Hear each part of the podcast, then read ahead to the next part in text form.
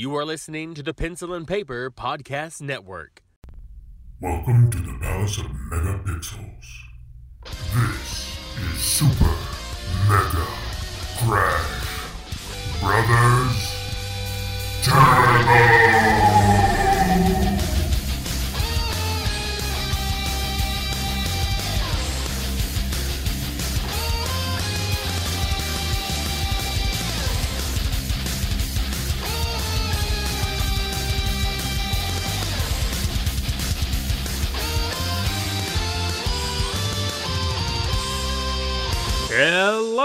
And welcome to Super Mega Crash Brothers Turbo. I'm your host, Stephen White, and with me, as always, is my co host, Lacey Finley. Well, happy Monday. And after the holidays, hopefully you all survived. hmm Hopefully, you all enjoyed our little mini that we tossed your way. Maybe it was uh, up your alley, or maybe not. I don't know. Yeah, you know, at least it wasn't a lot of your time this time. we only asked for a small part Mm-hmm. of your time. And thank you to Dava for all his uh, wonderful comments Of on course, Twitter. Yes. I know we try to thank him on Twitter, but I also like to thank him here. Mm-hmm. Because he's stepping up to his uh, Ask Dava role that we kind of thrust upon him. it. Yeah. So, all, you know, siblings, get your questions in. maybe we know? need to make that in the Discord, Perhaps, like its yeah. own own section. You could you could uh, ask directly. Yeah, that would that would actually be. But then it would be fun for us to, to talk about it here. But we could do that, and then maybe we can entice people from the. Di- See, we do, we take the Look at Discord what we're trying content. to cross promote here. Look at this, all the Yeah. things. Get on them. so what? Yeah, what we're gonna do here is uh, re- remind all of our siblings at Super Mega Crash hashtag Ask Dava, and that's There you go. A E V A, right? Yes. Aha. Yeah, see, yeah. So yeah. we'll, I had we'll to look it. again because it shook my confidence. I'm like, that's what I've been saying this whole time, right? Yeah. So and just then added on the it. Palladium because he used to be, you know, 001 mm-hmm. Mm-hmm. So back when I first. That's right. I had to meet him through you, technically. yep. So Ah, the internet. get on it, people. That's all I'm saying. So I want to talk about a few things, as I always do. One, oh man, oh man, somebody. I, I want to think that this is uh, when when the tide starts to turn on on views and and how much people are paying attention. Uh, I was looking at Super Mega Crash Adventures episode three, and just looking through some analytics, and I noticed we got a thumbs down. Oh, yeah, since it's not visible now. Well, Yeah. So okay. Well, that still seems okay. Mhm. It's to happen. I got But- a lot of views. It felt like I looked at it one day and it was at like 40, and I was like, all right, well, we didn't do a whole lot to promote it. And then, like, what, a week ago, just for grins, I checked again. I was like, what happened? Yes, it seems like when I'm not paying attention. I don't understand YouTube. I don't. So at at some point, you know, we had like the surge of views, uh, not like a million, which, let's be honest, be I'm amazing. still very but- impressed when we get over a few hundred. Yeah, no kidding. Uh, but some somebody just decided, you know, the out of the people who were watching, it would be also amazing if everyone hit a like. But I understand it's not for everybody. I hear that stuff Right. all the time where it's like, "Hey, leave a like below," and I'm just like, "Yeah," and, you know. But you'll you'll end up in their algorithm, so you have to be sure. Right. Because as soon as you go back to your homepage, now all of a sudden I watched one video by a person, and now they're everywhere. Yeah, I mean, it, it feels. it could be a good thing. I know it's simple. I know it's a simple thing. Like, hit Mm-hmm. the button, hit the button. I just, I don't know what it is about pressing that button. I guess because it it creates a. depends on what they're watching it on. Yeah. Or I it feel creates. like mobile is a little bit. Well, maybe that one's fine. It's the comments that's harder to get to. I think on mobile. Or who knows? Some people just don't, you know, don't care. Well, for me, it creates a playlist of all my liked videos, and I'm like, okay, so say I enjoy someone's content, like I watch Good Mythical Morning, you know, during the mm-hmm. weekdays, Philip DeFranco on the weekdays, you know, these are my go-to shows every day when they post. But I don't like all their videos. That doesn't mean I don't enjoy the content. Sure. I keep coming back. So I'm enjoying the content, but I don't physically hit the like button on every video because I just I don't think about it. You know, it's not I, I'm It not is easy programmed to forget it. about when you're just sitting there watching a bunch of them in a row or something. Like you queued up maybe a few, Hmm. and it's like, well, And I hate, I hate, like I'm, I'm taking something away from 'em if that does technically help. Uh, I mean, it's not done me any favors, but I'm just saying, I, you know, I don't think about it. I'm not. Yeah. I'm usually watching on my TV, so it's not there. oh yeah, that one you have to go out of your way to find the like button on the TV Yeah. for sure. So I don't know, but yeah, we got a thumbs down for that one. Why? Okay, well, Who knows? Who but I. I was just like, good, great. there you go. Thank At you. least we know someone was interacting. Yeah, So they're just you. like, this is stupid. I don't understand all these eight. or they just didn't like it, and that's fair too. I mean, I don't know. I mean, part of me wants to know why, but at the same time, I really don't care. I think it's more like the the person I see doing this uh, looked at it and was just like, "Ah, ah, ah." like something in their brain. They were just so bothered by it, even though it made no sense whatsoever. They were just like, "What? This is just so stupid. I don't understand why these characters be in this world." And for all you know, it was some parent who caught their kid watching it and then heard us say like a bad word and went, "No!" and thumbs down it. Perhaps This isn't for kids. You'll get a I know. letter soon from all the angry moms. I don't know. I don't know. I just I found it uh, amusing, uh, Yeah. to say the least. Uh, but hey, uh, shifting away from that for a moment, what about? And I'm sure you're going to talk about something later on uh, in the news that will probably kind of be related, parallel to this, but this is not video game related, but still in a similar vein. Uh, what about those scalpers taking My on God. tickets for Spider-Man: No Way Home? You know what though? You know what though? If any of you bought it, good. You deserve it. Cause like for a freaking theater ticket, I'm sorry, whatever it is with these NFTs that's crawled up, you know, people like I think I've given it more credit than it was due by me actively trying to figure out what it is about them. Mm-hmm. Because like if it's this popular, I'm clearly not understanding something. No, I think I get it. I do. I think I've just I get it now. But seventeen hundred dollars was the cheapest one I saw for a freaking theater ticket. It's ridiculous. You said you saw ten k. 10k. Mm-hmm. Think about Seriously, this. people? Think about this. This is a movie. movie. okay, like I'm I'm super excited to go see Spider-Man: No Way Home. Okay, super stoked. Like this is my jam. This is the thing I've been waiting for for several years now. There is no situation in this world that would make me pay $10,000 more or less, anything more than a regular theater ticket. Yeah. Okay? I'm not paying any more than what I would have to pay for a regular theater ticket to see this movie because even if I can't see it opening day, there's a chance I could see it the next day or the next day after. And if I I knew feel like that all that's going to do is hurt the theater. Because what Yeah. if you have all of these tickets that are sold that nobody's buying because they're not going to pay 2K for a freaking theater ticket and now all those seats are empty? Yeah. At a time where theaters are closing. And and think about this, people. If you don't understand this, I'm going to try to break it down to you very slowly. And I'm not trying to say our siblings are idiots, but Yeah, just like, yeah.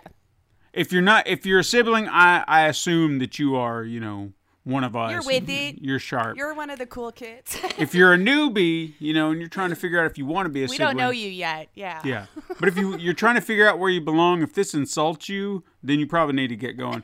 but Need to go. uh, theaters, the the reason popcorn and soda and all this stuff is so expensive in the theaters because the theater has to make money through other means. That comes from popcorn and candy and snacks and all this. That's how they earn their, Yeah. you know, money, their their revenue. Video lot of- games sitting out in the lobbies and stuff like that. That's their revenue stream.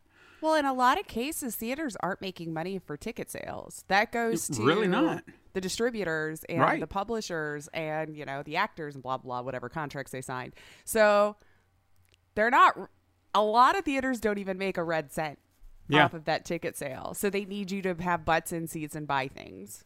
and to understand you know when you during the pandemic when when theater owners were struggling and they were just Yeah. like well we can't do this straight to streaming and why that turned into a big deal it's because these mm-hmm. theaters without that film or without films coming to theaters, they're going to fold. Yeah, that business is done. To, yeah. What else are they going to sell? Yeah, exactly. Now, me personally, I think they could survive showing older films and kind of give an experience. Oh, like To- a couple of bucks for this ticket instead, and yeah. If there was an opportunity to see movies that I never would have had an opportunity to see in theaters, like proper, not just a Mm-hmm. not just a big screen. I can do a big screen at home. I'm talking like the The sound, experience, yeah. the experience. I would do it. Like when I got to the the only one I've actually got to do that with, and I'm sure there's another that I'm I'm missing, but seeing the original Godzilla from Japan from 1954 in a theater, Ooh, yeah. and and and we're talking the original Japanese uh, With audio. subtitles. Yeah, w- Yeah. no no English No, dub, no you edits. and- I, I like to hear the the actor. Yeah. how they emoted. I want to hear that. Yeah. when that when I had that opportunity, I was like, I'm taking this because Mm-hmm. I'll never have this opportunity again. There was only one theater uh, out in Nashville that was showing it, and it's. I'm sure every town has that art house theater. Like Mm-hmm. they're the place that you go to to find these rarities that Sure. no other theater is going to show. They were showing it, and I was really hoping that there was there would be another one because they're doing a 60th anniversary for the same thing. and Oh, okay. I think there's a theater down in Austin that was showing like a bunch of old or older Okay. Godzilla films, and I was like, oh, that's just that's killing me. And I wish there was a theater like that nearby. I think it's the Alamo Drafthouse. That sounds right. Anyway, doesn't matter. Um, yeah, I, I that would be We used cool. to have one like that when I was growing up, though. So I mean, but they would do it on Saturday mornings for a dollar. Yeah, the matinees and whatnot. Uh huh. Mm-hmm. But the, I mean, but it was movies that would have already like you could have gone to rent, you know. But like they would sell them for a dollar, and Hmm. But so you- that's what us kids would, you know, go do in our team, go watch those for a dollar. You're away from our mom and dad, and Yeah. we got to see an older movie. You know, And it's just you know you're getting and out of the a house, dollar. you're hanging out. Yeah. And I think I think stuff like that would still be cool. I mean, just because it's an older movie doesn't mean that's not an experience of some sort Sure. that you could do. I mean, hell, I like to listen to these uh, these stories of people who grew up.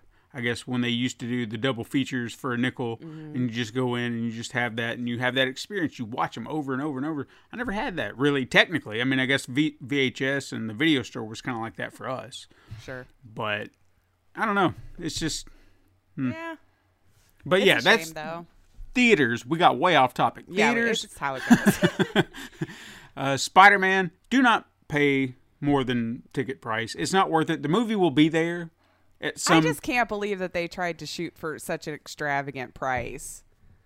Like Well- I would expect fifty dollars, a hundred dollars, which is still extremely scummy, by the way. But like, who in their right freaking mind decided to start in the thousands? yeah. Do I have you- to know if people bought this because it's just like my brain can't even comprehend how one would even value it that high, even with an NFT. Sorry, you've got to prove to me these things are actually worth anything first. And in all honesty, just think about that for a moment. Say you're the sap that bought this. You sit down in the theater, uh, seat A14, okay? That's your seat that you paid 10 grand for. Right beside you is a guy who paid 25 for his. And I'm being very generous because I don't know what the ticket sale prices are anywhere else, but I know they go up. But say this I guy over twenty here. is about a fair price at least for one person. Yeah, this guy over here paid 20 bucks. And you guys are sitting side by side. What makes your seat better than his? Nothing. Are you going to see a different movie? Hell no. You're going to see the exact same movie. You're sitting side by side. You got Your feet scammed. are still gonna stick to the floor.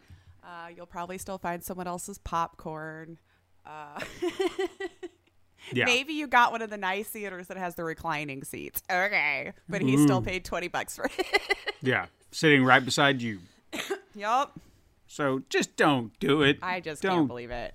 I can't believe it. I hope they all get stuck with it. I hope so too. But I just also feel bad for the theater. Anyway, I could go round and round because the one by my house was closed when I went to visit over the holidays. Aw, Or so well, I guess back home, not by my house currently, but Mm-hmm. yeah, we were at a hotel that would have been close to that area. Drove by, had a big for lease sale sign on it. That was there since I could remember. But so it it was sad. it was probably a locally owned theater. I I mean I think they're franchised out. It was Mm-hmm. um was it AMC? Well, well, yeah, they did take a lot of hit during Yeah. the uh, pandemic. trying to remember what was the big thing I saw in the beginning with the advertisements for the because I want to say those were the only ones around the St. Louis area when I was growing up at the time. But uh, uh, yeah, just still sad. I mean, there was one still in the town over that I think was still operating very little bit, but it only had 10 screens, the one that shut down.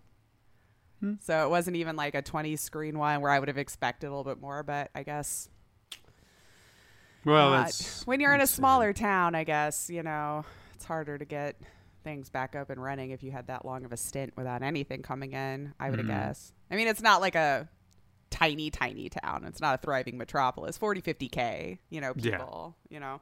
That sounds about the town uh, straight, like directly over from us. They're kind of that. They're a big, bustling, wannabe bigger town.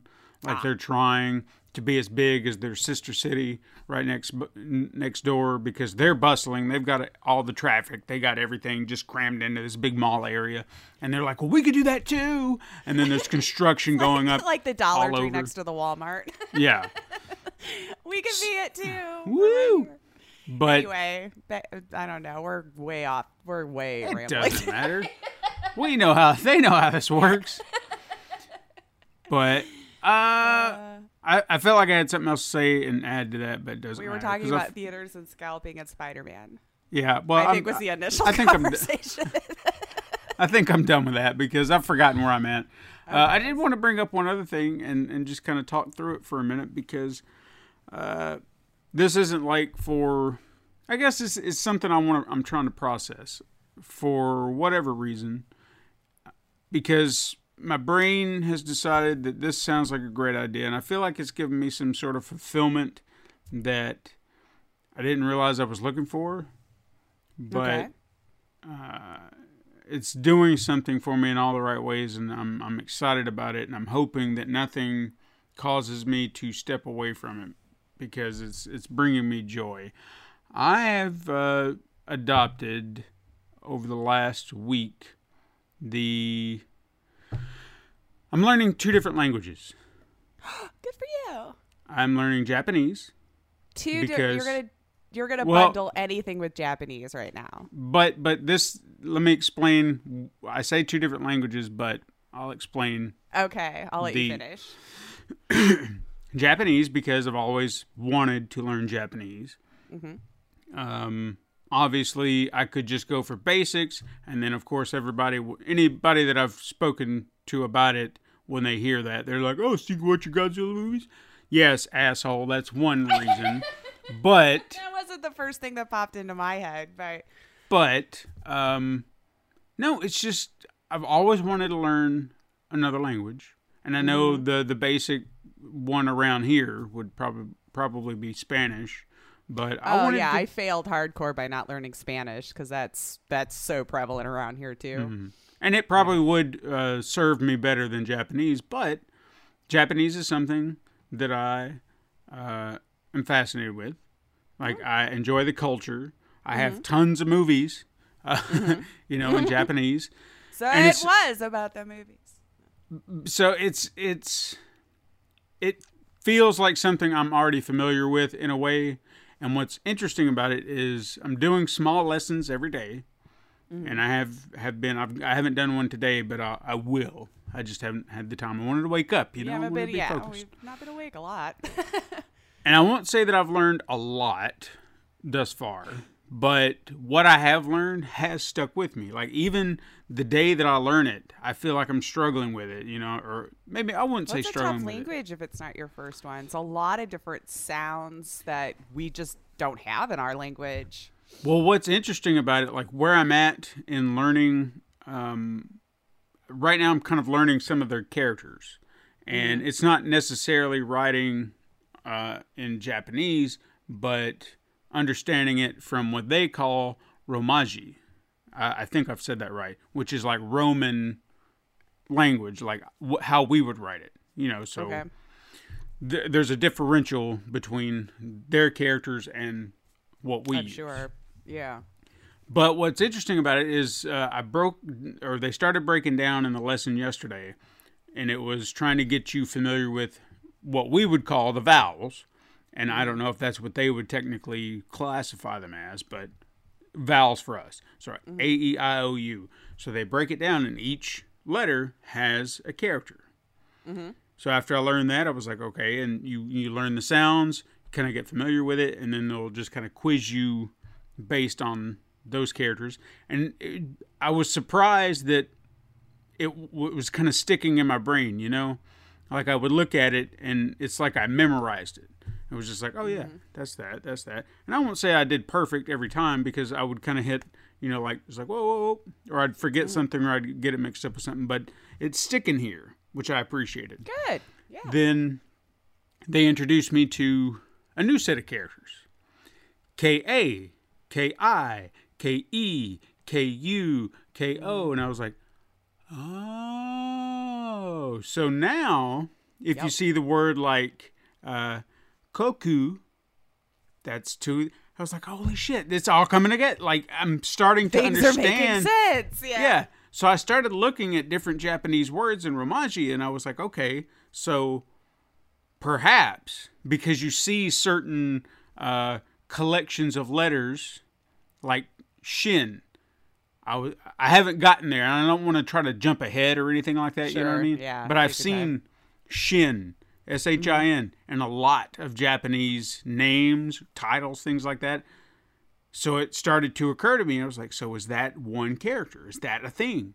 Mm-hmm. And then would thinking of Godzilla, because that's obviously where my head goes. Sure. Go, G, Ra. It's three characters in Japanese, and I know those characters. That's the beauty of that. like I know those characters. I know those. If I if I saw it, if they if it was presented to me, I was like, I know what that says. Mm-hmm. So, but now I have context. Is and I don't know that for sure, but are those three characters Go, Ji, Ra? So is that mm. how their language operates? Yeah. With that type of characterizations, with a consonant and a vowel together. I don't know. I don't know. I, I'm still learning. Like this is early, early, early. Yeah. I, I couldn't tell you. Where you're still fascinated by it and excited. Yeah. Before you got frustrated. like all day like the very first day it was essentially trying to teach me greetings and i feel like i've gotten it now to where i can say it uh, with some fluidity but i also feel like i can i fumble if i overthink it so if i just came up to you i could be like konnichiwa hajimamashite watashi wa Stephen desu uh, dozu yoroshiku there you go I mean, it sounded lovely, and I'm impressed, and I hope you said a thing. i did I, I said hello I, Uh, I feel like it was something about my name, obviously, because I heard Stephen. And then, I said, hello, nice to meet you. I am Stephen. Pleased to meet you. ah, well, pleased to meet you. Well, nice. Well done. It's just trying to get that, that flow down. Yeah. But uh, it's like I said, it's something I want to do, and I've I've applied it to the point that I want to go beyond just learning it for personal reasons. Like I'm taking it to the extreme that I could possibly use it elsewhere. Well, one bite at a time. right, right, right. One bite at a time. So, you don't overwhelm yourself, you know. Well, the beauty of this is the the plan that I set in motion. Uh, It's a two year plan, so hopefully this is not something that's like, oh, I'm gonna know Japanese by the end of the month. Oh, no, No. way. Yeah. No, this is in two years. Should I commit to this, like I've like I've set myself to do, I will know Japanese in two years. At fully. least conversationally for sure. And then we'll see maybe well, more. according to them, I should be able to write it, read it, speak it, everything. Two years. Ah, right. So we'll see. We'll see. All right. So on, let's see, what is today? Technically December 6th, hmm 2021. We'll um, talk about this in 2023, hopefully. And then we'll just do an entire show in Japanese, and you just nod and be like, "All right." yeah, I'll just be in the back going, Yeah, yeah. But think about that. I could play certain games in Japanese because they give you that option. true. I could see how that goes. you could. Maybe. you catch it all. I can like- barely catch all the words in English when they go too fast. But now I said, now I did say, uh, and I'm going to try to get through this because I know we're stretching the time, but Uh, I said two languages, Mm-hmm. and at the same time as I was sitting there deciding to take on Japanese, I I got another bug up my ass about another language, and I was like, you know, another language I really want to look into. Sign language. Yeah. I actually used to be fluent in ASL. Mm-hmm. So Uh, it's been many years now, so I wouldn't trust me too much, but I can still get through. Yeah. So I essentially started looking into finding ways to learn sign. And I found a, a wonderful little app, and they show, you know, the motions and you mirror and stuff like that. And you At talk least about nail the alphabet right away. And then at least if you forget something, you can kind of help yourself spell it out. Well, they haven't really gone into great detail with um, alphabet just yet. Right now, it's some basic commands, so I can say hello or how you, how are you, thank you, good. I mean, there's. I was surprised. I'm not lying, that is. I, I was surprised how quick, yeah, how fast that one picked up. Like I picked up on it because Katrina was a little impressed with it. She's like, "You're doing really good," because I, I just gave her words, you know, that the app kind of tracks the words that I've come across or that I've learned. Mm-hmm. And I just told her, I said, just go down the list, say the word, and then see if I can remember the the sign for it. And she would just do it and she went through the entire list. And i think one for for whatever reason how was like one of the first ones that i learned. Mm-hmm. And when she said it my brain shut off. It was like how? How? Because i guess in my head i was going how you all the time. How uh-huh. you. Like it was one thing. And i wasn't equating how oh, as its own thing. Yeah. and I was like, "How?" what is it on its own? and then when I when I thought about it, I was like, well, "Damn it, that was like one of the first things I learned." Mm. So I started learning sign, and Good. it was just. I think it's because I'm a visual learner, and they're showing me how to do it. like it's literally a visual medium. Yeah, so I'm just sitting there watching them do this, hearing the word, and then I learn it. There you go. And I was like, ah, okay. So I, I'm not. I don't think it's anything like. Uh, I don't feel like that the lessons are easy. I just feel that for me, doing It might work with your brain a little bit better. Oh, yeah. Oh, yeah. Like, yeah. And I was concerned that it was going to knock Japanese out of the way, just in the sense that I'm trying to learn two at once. But I feel like doing this is not the same as learning Japanese. So You're more learning like hand motions. Yeah, than, this- like I have you're to not remember- learning a new language. I guess. Yeah. right, I have to remember my hand gestures, and then the And other Don't bounce around.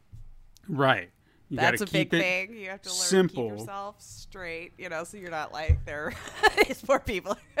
This one threw me. I was surprised that this was a little. What it is essentially that I'm doing is almost like I'm flicking a lighter on Think my. of my- doing like the world's tiniest violin. Yeah, Remember how that we used to do that? Like, because I would have thought something like that. You know, pinching your fingers close together would be like a little, but this Mm-hmm. is a little. And I was like, huh, okay, fair enough. yeah. I mean, I'm not going to question it. You whatever tell me. you me. deemed it to be, yeah, you tell me. I will go with it. I understand. there you go.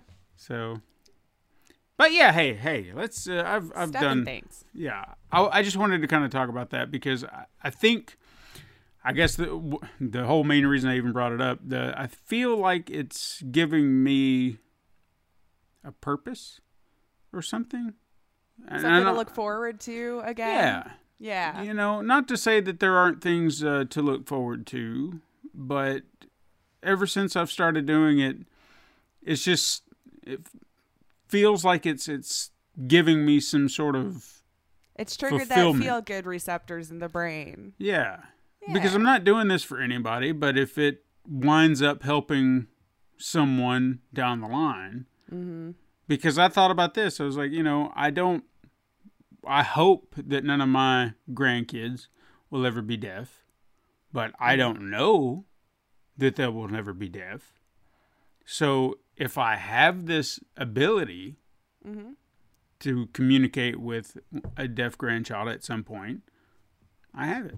If I never use it with anybody ever, fine. But I I've And got it. lose it, so keep practicing it. Trust me, I don't remember as much nearly as I used to, but What I really wanted to do, or what I'd like to do at some point, is to try and utilize it on a regular basis. So if I knew everything I was trying to say right now, mm-hmm. and I could sign it to you, that's what I'd want to do. Use it enough that I find myself using the hand motions as I'm speaking to you.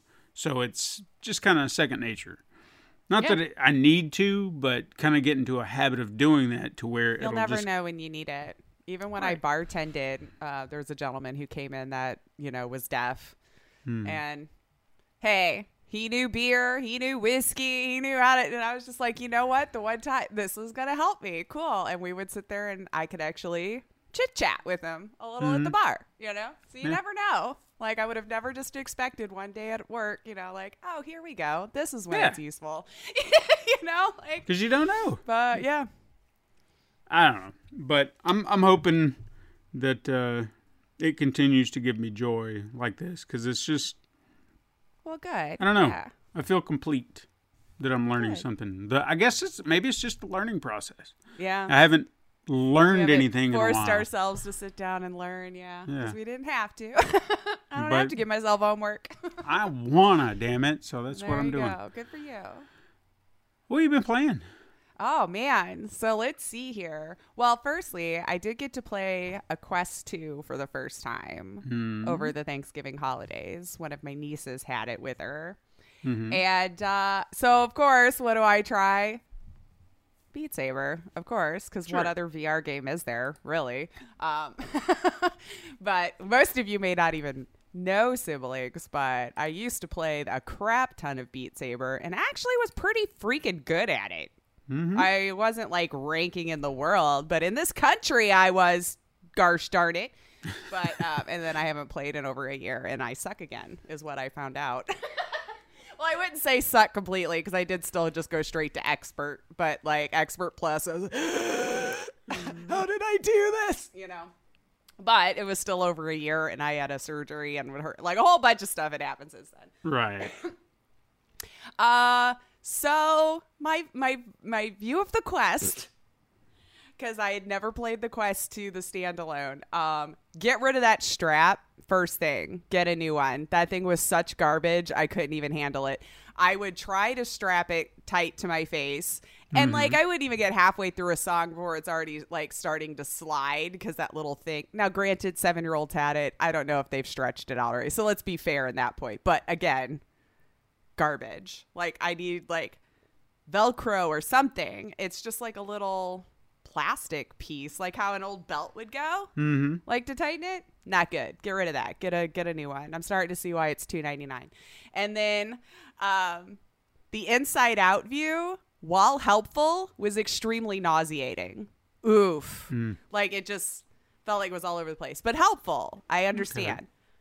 Good points though. I did like how stupid easy it was just to draw out your play area and then boom, you're in. Like Okay. that is very nice. Um, and then secondly, my only complaint is with the controllers because I couldn't use my Beat Saber grip on them because the circles are going the opposite direction of the OG one like I had, and I was like, I don't know how people play with these. it kept sliding out of my hands holding them normally. And then I tried a couple different variations just to mess with it, and I couldn't find one that my hands super liked. But uh, that's just a me thing because Right. I playing Beat Saber, and to get good, there's no way you're gonna hold those controllers like normal. You're just not. they will fly all over the place. Um. So meh. Meh. But if that's your only option for standalone VR, still was pretty good. I thought the the the screen door effect was very minimal. Uh, my other complaint would be I couldn't get it to stay focused. Um, I have a super low IPD, and uh, these do not have the slider. It's an automatic IPD adjuster. So I think if you're on the far end of the spectrums where you have a high one or a low one, this sucks because like it would eventually start to get fuzzy on me when it stayed on my face. I know, right? Um, and I think it's because it was trying to find how to focus for my eyes. And so I couldn't do it for very long. But on my old Rift, I had the slider underneath so I could adjust it on my own. Um, so that would be, I think, a complaint for me. I feel like they got to let you manually do your IPD adjustments. Because now I would have to return it. Because if it was to constantly be fuzzy for me off and on during play, screw that. Like it, some people, it already takes too long to build up a stomach for VR, and then to give them that, I think you're just asking for problems. Lots of sick tummies. Um, but a review on the Quest 2 that no one asked for. Uh, and then I played RimWorld for the first time. Uh, it's not new. It's been out for a while. Yeah. Um, New to you. I think new to me, new to me. um, I think Prison Architect, me getting into that was when I was finally like, you know what, I should just try RimWorld because like Prison Architect was like triggering this need to build strategy portion of my brain for some reason. Um, but let me tell you, it's not exactly what I expected. I was not good. And then granted, you're like, oh, at first time you played a game, you're not good at it. Rah, rah, rah. But I I honestly didn't look into spoilers. I didn't look at guides. I didn't look at any of that stuff. I try to go into them as best as I can to learn it on my own. And then if it just starts to get overwhelmingly stuck, I might look up like a hint, like where is this thing located? Because it's the micromanagement is insane. Mm-hmm. So sometimes my problem would be trying to find a thing. I'm like, how do I, where is it? How do I, there's so many options. So that was what I was Googling, like, where is this button? I got so sick of like searching how to build or something. But so you're just like, you play people, well, depending on which scenario. So the first scenario I just chose, your, your people crash landed. I think we're like in the year 5000 or something, and we just crash landed on this land, you know, mm-hmm. and go survive. But it's a, basically telling a story. So they don't say like people die, they say like dramatic events happen. And it's Sure. true, like little pop up dialogues will happen about like so and so talking to so and so. Uh, but it was so cute. I finally had a run yesterday where I didn't kill everybody. Um, not until like a few months later. Not everyone though. Stupid cougar attacked my people and he was by himself out there hunting and damn it, you know. I tried to save him, but he bled out. And then we just dropped him halfway through, which is hilarious. And cannibalism is an option. oh. Yeah. Just okay. it is an option. It is an option. I haven't let them do it yet Good. because I can play God. I can't decide what their food restrictions and stuff are. Um, but I mean, it's a possibility. I'm actually have it in my head right now that I kind of want to play because you can also um, harvest organs. I Wow. might have to do a streak like a very evil playthrough like that just to see. But anyway, I have one run now where they're a few months in. I have lots of food. I kind of don't know what I'm supposed to do now. like they say end goal I guess is like when all when you've researched all of enough of the options that you can build like your transport pod or something and you can get off the colony. Or if you want to just sit there and see how big you can make your freaking colony, you could do that. Um, so keep that in mind. But it's hilarious. And apparently, the first time everyone died on me, this man in black just appears because I was like, well, I guess this is game over. Because, like, you can't really just bring in new people all the time, you know? And uh, I think he was supposed to be like my Hail Mary. Like, oh, we see all the people you brought died. Here you go. Here's one guy. And then when I sent him to uh, try to rescue one of them, the thing call- killed him too. So I was like, well, uh, I think he's dead now also, and I have no one to play because like getting new people is a, is is rough because you kind of have to rely on so far anyway. I don't know if people give babies. I've had people fall in love. I've given them double beds and stuff. I've not seen any pregnancies on humans yet. My horses did though. My horses, I captured their little hearts uh, above their head and they're like nose to nose. And I took a screenshot because I thought it was so cute. And then I had like three little baby foals now. Oh. I know. It's cute. I'm trying to figure out what to do with them though, because unfortunately I have to feed them. So I might have to sell them. I don't know. if somebody wants baby horses I, in this world, I'll find out. Now you know what it made that funnier Hmm. is if you saw the sweetness with the horses and you saw the hearts and it looked like aw, and then suddenly the other horse gets up behind the other one. You're like, whoa, whoa, whoa, whoa, whoa! Whoa, whoa, whoa. this was a nice moment. go in the gir- go in the barn. Uh, but I have uh, little, a couple of alpacas now too, and um, some turkeys and hens Gobble gobble. and roosters, of course, so I can keep keep having eggs. Sure. and whatever. Anywho, so that was the other one that I dove into for the last two days. And so I probably I could see me being addicted to it for like another week or so. Um, there are other scenarios and stuff like that. So if I want to get insanely bad at it or like have it rough, but I think I need to learn a little bit more on how to just keep the regular people alive in a regular scenario before I move on to like one of the soul crushing ones. Uh, but yeah, and then uh, Red Dead 2, just a little bit. I've got to finish the story. I'm on the John Marston part, and for some reason, it's been harder for me to go back and finish that last little bit of story now that Arthur's done. Maybe I'm just sad. Maybe. Oh, spoiler, I guess. Sorry. Now that I'm not playing Arthur anymore, I was kind of like, not that I dislike John Marston. Obviously, I enjoyed the first one, but Yeah, I don't know why it's been harder to get me to go back and finish it. Because you felt like you finished the story and now they're extending it I guess out. technically I did. Like I wrapped up Arthur Morgan's story. Yeah, that was the story you were following, and then it's just like then they added this on. It's like, uh, I mean, It's not that I wasn't enjoying it, but I No, guess no, no. like when my wife took off and everything, and I'm like, so I feel like they're just building me up for the first one. Clearly, it's just gonna put me wherever the first one started, and um, which is cool. Totally respect it. Great bonus. Um, not that I'm just, I am enjoying it, but yeah, for some reason it's just been harder to get me. What what do I have? Like a couple hours maybe left. something like that. It's it's Yeah. not very long, but I mean, I, I get where you're coming from because when they did that, when I played it and it got to Mm-hmm. that part, I was like, but I was done. And then wh- why are we? Maybe exten- it was that too. I put so much time in it, and I thought I'm done now. Yeah. And then I was like, "Ugh, it just keeps going. Yeah, it's like this really extended epilogue that's unnecessary. You know, Yeah. It- but w- I, think it is a neat idea though. Like it to, is to to pull the two together. right, um, but it really felt unnecessary since we know John's story from that game. And. But I guess it's a prequel. We're supposed to be building up to to Doesn't- I don't whatever. Anyway, it makes sense now. You're like, "Oh, okay, I see where John came from." Cool. But um that that was it. That was it. I played a little Prison Architect though, but put that down when I moved on to to RimWorld. Hmm. Um yeah, what about you? I really didn't play a lot this week.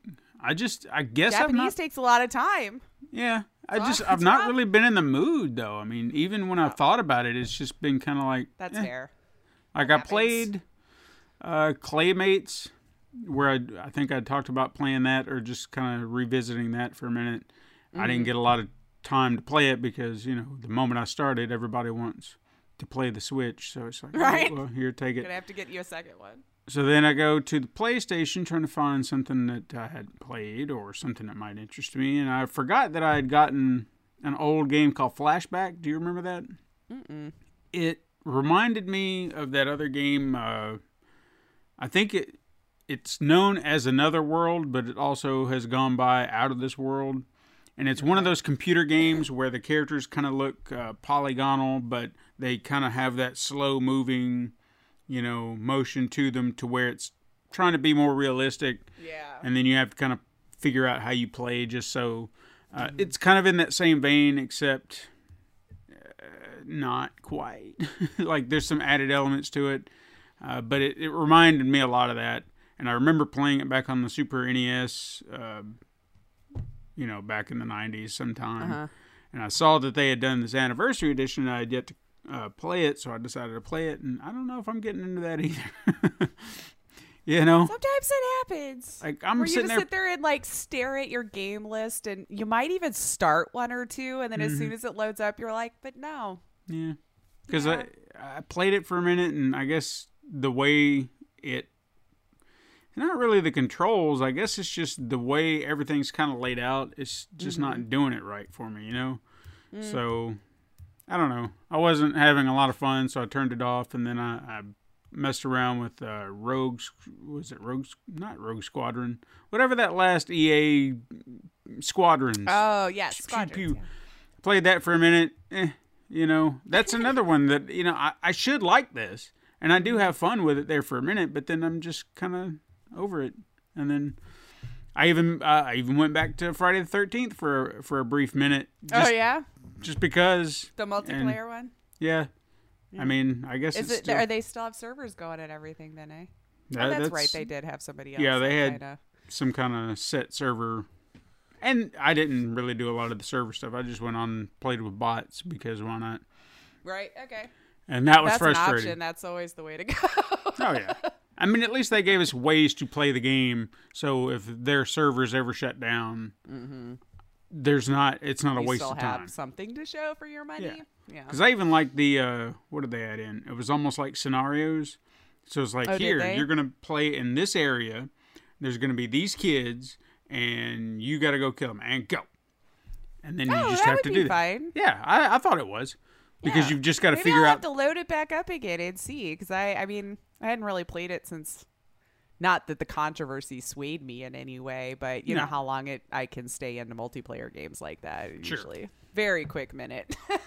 Oh, yeah. I mean, just the single player campaigns is fun enough. Just if you're looking for some kind of, I don't of think it had it though when I was doing it. I Probably feel like not. Mm-hmm. I don't remember any single players. So that's why I'm like, huh, maybe I need to go back and check now. Well, think of it like a, a strategy, like Hitman. Like you're Jason, okay. and you've you've got a s- situation. You got to kill all these kids, and you get extra points for being creative. Uh, just, Oh, see, now that would be fine. yeah. Okay, I'll have to go back and visit. I know I fun. have it. Hey, uh, give us some news. Let's you got do in the some news? Well, we kind of started talking about this earlier. As you said, we would probably chat about it a little later on.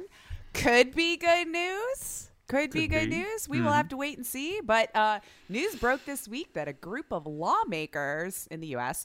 Um, are introducing legislation to ban the use of automated bots that buy up retail goods from websites. Uh, I'm for this, of course. We've been saying something like this should have been happening for quite a few years, even Oh, before this last round of uh, garbage people took over. But this past Monday, last week, uh, four U.S. representatives are pushing for what they're calling the Stopping Grinch Bots Act. Uh, the plan is to crack down on the bot technology, of course, that, well, we have seen over the last two years, but it's been around for a while. It's not a new thing. Um, but how it fast it moves through our government, of course. Um, we had to wait till it got bad, bad, you know, because apparently this bill was introduced in 2019. but uh, of course, the problem has exploded since then. So, you know, we had to wait till it was like, oh, wait, now it's super bad. So maybe we should talk about this again. Uh, but after trying this year, more representatives apparently are feeling for the parents this holiday season who can't get anything without being willing to pay over MSRP. Um, so the proposed legislation uh, it, it expands now from the 2016 law that was passed outlawing bots from circumventing control measures like the ones that were already buying for tickets for concerts and things like that. Um, so in 2016, that law came out. They're looking to expand on that now to include more goods and services. Um, so the law made it illegal for scalpel scalpel Scalpel? Yeah, scalpers to resell the tickets obtained through the bot. So the Stopping Grinch Bots Act would apply the same principles to all online retail sites. Uh, the U.S. Federal Trade Commission would be the ones tasked with enforcement should this go through. Um, so maybe this time it'll move faster because we're in supply chain issue days and Maybe. government wants their chips too. So I don't know. I don't know. Uh, but, you know, siblings, we here at Super Mega Crash have been saying for a long time it should include luxury goods because it's just nonsense. Yeah. But uh, we'll see. We'll see. I'm hopeful, but knowing how long it's been actually proposed and everything, that made more sense to me. I'm like, oh, it was proposed. Yeah, that tracks that it's two years later and we're talking about it again because it was in November, oddly enough. So, um, yeah, we'll see.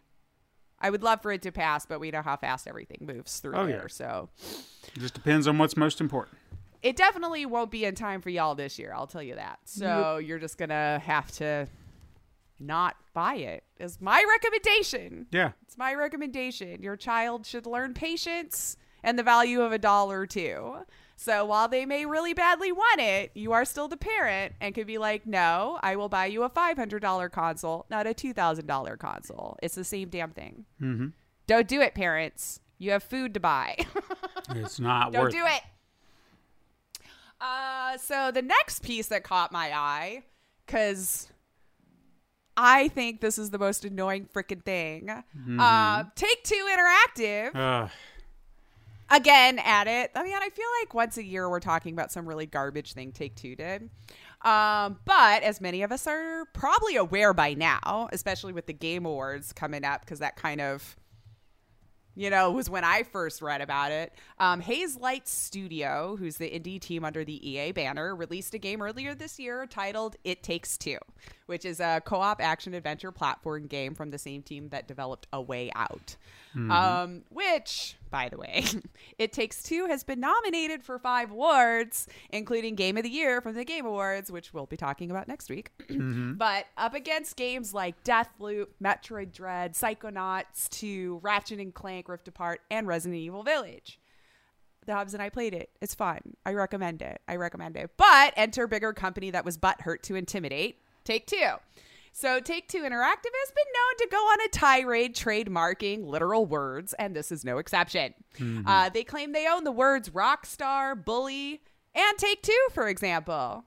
See where I'm getting at? Leading me to now, they are trying to claim that the game It Takes Two is profiting off their brand because the words Take Two is in the title, and a ton of fans are wandering around confused on how to go about getting this game. Do I go to Take Two? Do I buy a game called It Takes Two? Literal chaos, I'm sure, was happening in the streets. This Sure. is why Take Two had to come in. Um, so they sent their trademark claim to Hazelight Studios because of It Takes Two and forcing Hazelight to just abandon any ownership of the game's name. The one time I would like EA to step up with their money. Hello? Hello?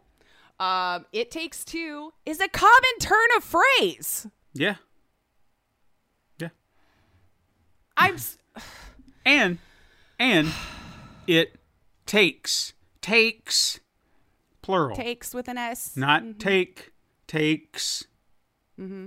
No, they're just a big bully butthurt company. Over They're just what? a big bully company. like there- the part that nobody was confused No. between this game and your company. I'll just say that now. You're just a big bully. Maybe why you want to trademark the name bully. Yeah.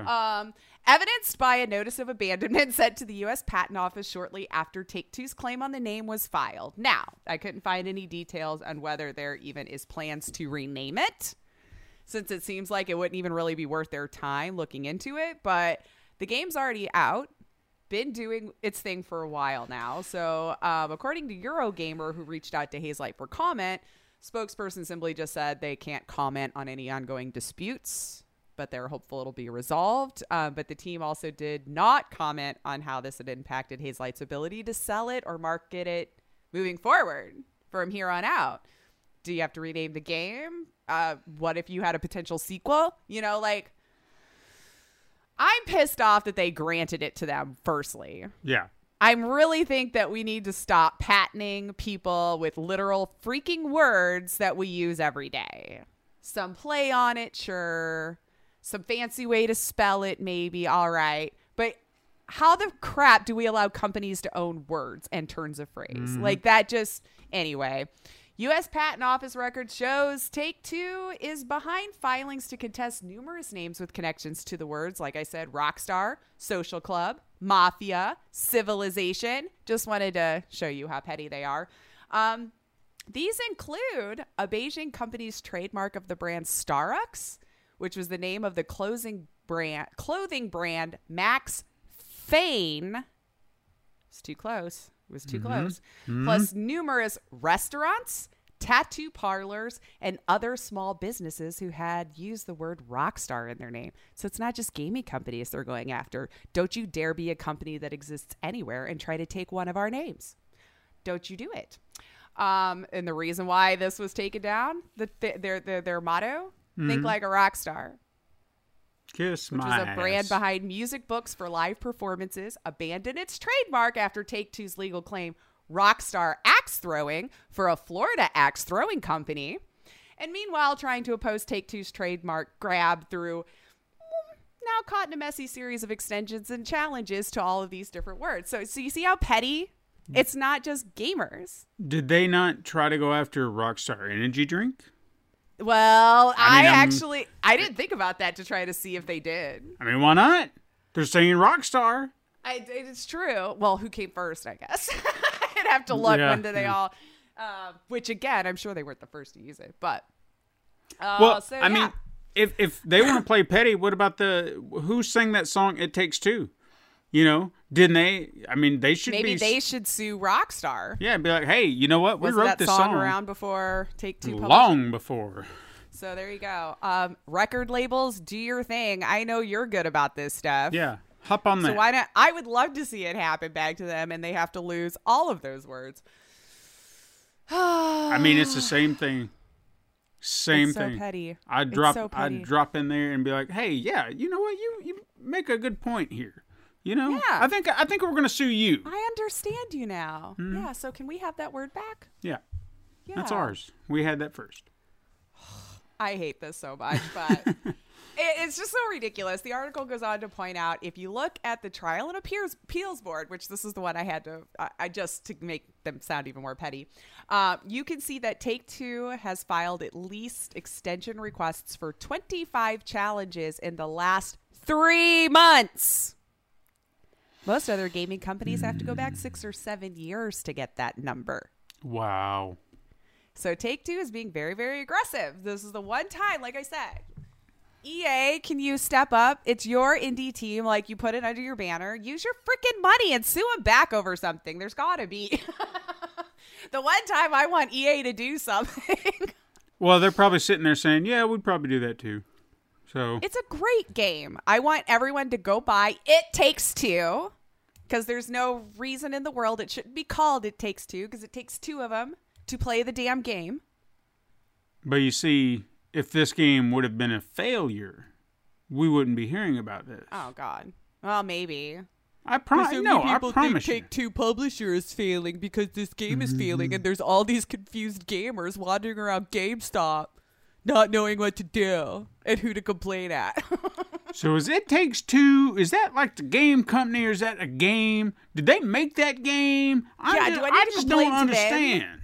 I just don't understand. It's confusing me. Massive crowds. So, I mean, does that mean that I can play Grand Theft Auto and It Takes Two because they, They said might take they two? might own the words Grand Theft Auto too. Separately, they own Grand, they own Theft, and they own Auto. So Hmm. we'll see, because we'll be very confused about that too when I go to buy a car. yeah, I'm like, I don't understand. I'm here to buy. Why is Take Two not selling me this car? Why? Why? All right. Uh, moving on. Sony uh, kind of overhauling the PS Plus. I saw this Yeah. week a little announcement on that. So, uh, obviously, probably wanting to compete with the Game Pass. They haven't really had anything that like super competes with that service. Um, so I I kind of look at this as their competitive swing. Um, the service is code named Spartacus for the time being, and will allow Spartacus? PlayStation owners Spartacus. I mean, it's kind of a cool name. I hope they just leave it that way. Subscribe to They. Spartacus. That would be amazing. um, but it will allow PlayStation owners to pay a monthly fee, duh, and get access to a catalog of modern and classic games coming from people in the know. Of course, he stayed anonymous because Mm-hmm. people aren't allowed to talk, but they do anyway. I guess NDAs don't really do much. if you can keep it anonymous, So, I didn't look into this. I only saw Mm-hmm. the headlines, so maybe you can clarify. Is this as a, a different service to the PlayStation Plus service that they have now, or is it going to replace what they're doing currently? it looks like they're merging it. So, it will be an all-in-one.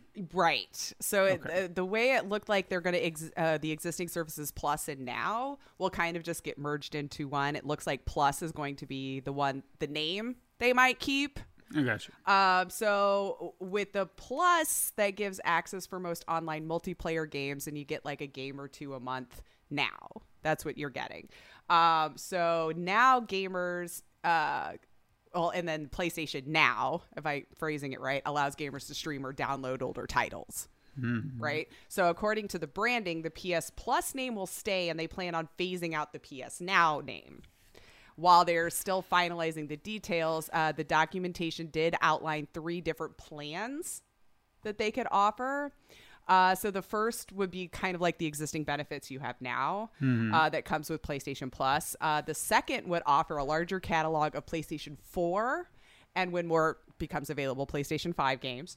Uh, then the third would add extended demos, game streaming, and a library of PlayStation 1, 2, 3, and PSP games for the third tier. So Sony is also putting resources into expanding its efforts into cloud gaming, I saw. Um, but I think that um, might just be more for like analytics and stuff. And then Sure. that might be something that's added on there too. Um, it's another wait and see situation, but I mean, it stands good reason that this would, of course, be in the works. I mean, everything seems like it has come with a grain of salt, but. Game Pass is pretty freaking great, so I you kind of to compete with that one, two, three, and PSP. That sounds pretty cool, actually. I've been saying for a while that they needed to use PlayStation Now as a Game Pass. Like I know what they've been doing over there has been interesting uh, or similar, but there are those elements that they're holding back on. But to use PlayStation Plus and now to get like yeah, I've been I've been you know preaching Yeah. this for a while because I thought this would be the way to go. You've got two items, just smash Two it good services, yeah, yeah. smash it together, serve it up under one price plan because that's why I didn't want to pay for PlayStation Now. I didn't want to pay for yet another thing. Smash it together with the PlayStation Plus. Let me get what I want out of it, and boom, you got me. Right. You've got Now, me now. of course, we don't know how much it'll be. Mm-hmm. I would imagine probably the same price for the first tier, roughly, anyway. You know, you know what they have the opportunity to do? Oh, what's the that? same thing they've done to Xbox, where you know it's Microsoft comes out on stage and be like, "Hey, here's our thing. It's gonna be four ninety nine, and Sony's like three ninety nine, and then it's like, oh my god! so Nintendo and their uh, you know online Their Switch, $80 It was like, yeah. for eighty bucks you can play these ten N sixty four games that you know and love, and they have only kind of work. yeah, and you're just like, yeah, no, no, I'm not doubling my payment. Sony's gonna come out and be like, yeah. So uh, PlayStation One, Two, Three, Four, all that stuff, uh, you know, 60, 70 bucks, and be like, oh they my god, would have to because if you think about it, Game Pass is like nine to twelve a month, Mm-hmm. or you could pay for the year. So I would think you would have to be hundred and twenty dollars or less a year to compete. yeah, And then the only difference would be, I guess it depends on when more PlayStation 5 games come out and see how that is. Because I was going to say the only difference is with Game Pass, you're getting new games that are coming to it. Obviously, not every game. And this is serving up older games you've probably already played. Still love the idea. I'm just wondering if they're going to let you do that with new PlayStation only games. I feel that Sony Make would money. Sony would be remiss if they didn't offer up exclusives Or a or discount. or like you said, maybe something that's coming out. So like, uh, say if this was to start in February, Horizon, you know, it's available immediately. Which right. that would be But how great. would you make more money off of PlayStation exclusive games? Yeah, I don't know. Well, I mean the, the PC. You know, they they have expanded to the PC market. Maybe that's Right. maybe that's the hook. You know, they can afford to offer up these new games if you're going to sell them elsewhere. But see, I feel like what Game Pass did is because you're trying it for free on Game Pass, you've already put your time, effort, achievements, growing, everything into that platform. Mm-hmm. So your odds of if it goes off Game Pass is more likely for you to buy it on Microsoft because you're not going to want to lose all of your work. Right. So I feel like that's how they get you. Well, I guess if PlayStation just stopped offering it for free, Hmm. and then if you really wanted it, you would just have to buy it then at that point. Because I mean, Uh, stuff doesn't stay on Game Pass forever. I've got a great idea because Hmm. for someone like myself, Uh-huh. this would be like I feel like I could talk myself out of it depending on the game, but in other games, I probably would be like, "Uh, "How bad do I want it?" Uh-huh. Say it's a brand new release. We'll we'll use Horizon Forbidden West. Horizon Forbidden West exclusively on PlayStation Plus now or whatever the Spartacus. Oh, Spartacus, Oh, yeah, okay. Spartacus. We're going to present it. You can play the you can play the entire game on there, but there's a catch. No trophies. If you want trophies, then you purchase. You have to go to the purchased and buy it for yourself. Mm, I don't know they could get away with that though. Game Pass. Why not? Trophies. I'm just saying. Game Pass gives you trophies, and That's you bullshit. know it'll just be like Microsoft let us. What's this?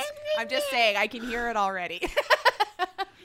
the console wars would just keep on going, or I guess the side wars at this point. Like, But I mean, or- think or about it. You, how bad do you want to play? I'm like, if you just want to play the game, you want to experience, you go right there. But if you want to get those achievements, then you have to pay for it. I it's mean, just- I achievements are enough to get people to do it, which is funny to me. Think about it. I remember when we didn't have achievements, people. And maybe- just played it. and maybe I'm talking like one of these, you know, suits at the the board table or something like that. Maybe I'm that one of these. sound kind of evil. Ah. they do not get the trophy. They want a new costume? Three ninety nine. okay. My mustache. Yeah. Yeah. Um, Anyway, we'll going. see, I guess. uh, and of course, this is uh, we're talking next year for plans, so we'll just keep our eye out on it. I think you're right. January, February ish is probably when we'll start hearing more Hmm. finalized plans on what this service will be. But here we go, Sony. Let's see. Let's see. Uh, quick hits. Crickets. Got a few quick hits. Uh, GTA Trilogy finally got your update again. you should be on 1.03 now, which you know just fixes more stuff. Sure. But it's basically fixing all the stuff we were memeing, so we're not going to have as much fun online anymore. But Hmm. um, it did bring some stability improvements, fix some textures, add cinematic camera mode because we needed that first. Sure.